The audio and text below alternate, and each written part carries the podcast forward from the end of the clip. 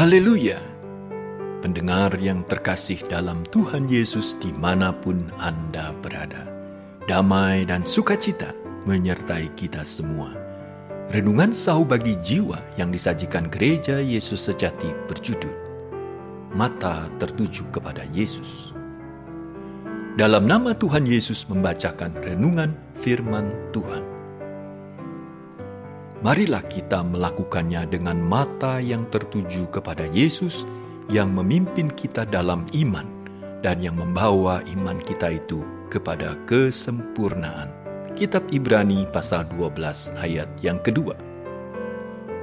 Dalam suatu organisasi, terkadang kita menemui adanya pernyataan visi dan misi yang dipajang agar diketahui dan dijalankan oleh setiap orang yang berada di dalamnya. Visi dan misi umumnya dibentuk untuk menyatukan arah tujuan sebagai target utama organisasi tersebut dalam bentuk tertulis. Walaupun serupa, visi dan misi ternyata memiliki arti tersendiri. Visi adalah penglihatan, pengamatan, dan kemampuan untuk melihat pada inti persoalan, pandangan, atau wawasan ke depan.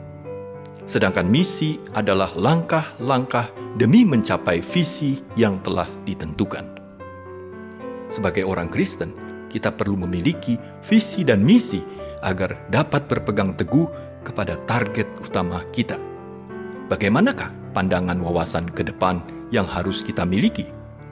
Hal ini tertuang dalam kitab Ibrani pasal 12 ayat 2.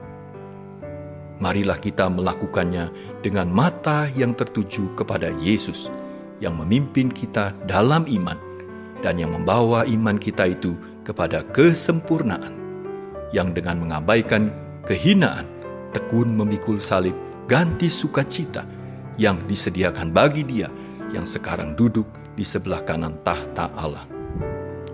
Dalam ayat sebelumnya, yaitu Ibrani pasal 12 ayat 1, penulis surat Ibrani menggambarkan diri kita sebagai seorang pelari yang sedang berlomba.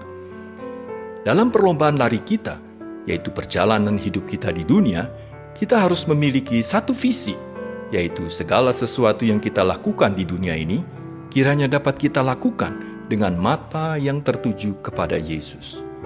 Memikirkan apakah perbuatan yang kita lakukan memuliakan Allah atau untuk keinginan kita semata.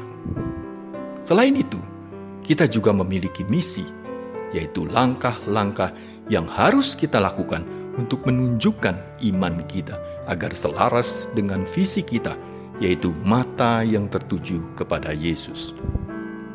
Misi kita sebagai pengikut Tuhan tercantum dalam kitab Matius pasal 28 ayat 19 sampai ayat yang ke-20. Karena itu pergilah, jadikanlah semua bangsa muridku, dan baptislah mereka dalam nama Bapa dan Anak dan Roh Kudus, dan ajarlah mereka melakukan segala sesuatu yang telah kuperintahkan kepadamu. Dan ketahuilah Aku menyertai kamu senantiasa sampai kepada akhir zaman.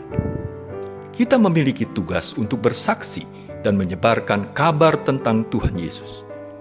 Hal ini tidak dapat kita lakukan sendiri tanpa adanya penyertaan dari Roh Kudus yang memberikan kita hikmat untuk berkata-kata dan mengenal Tuhan lebih dalam.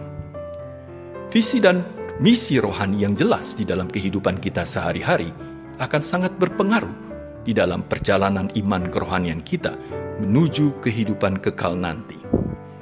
Melalui visi rohani, segala hal yang kita lakukan semasa hidup dapat kita tujukan untuk kemuliaan nama Tuhan. Dan melalui misi rohani, arah dan tujuan hidup kita diterapkan dalam perbuatan dan perilaku kita untuk mengetahui kehendaknya, menaati perintahnya, serta bersaksi akan kebaikan dan janji keselamatannya kepada semua orang. Tuhan Yesus menyertai kita semua. Amin.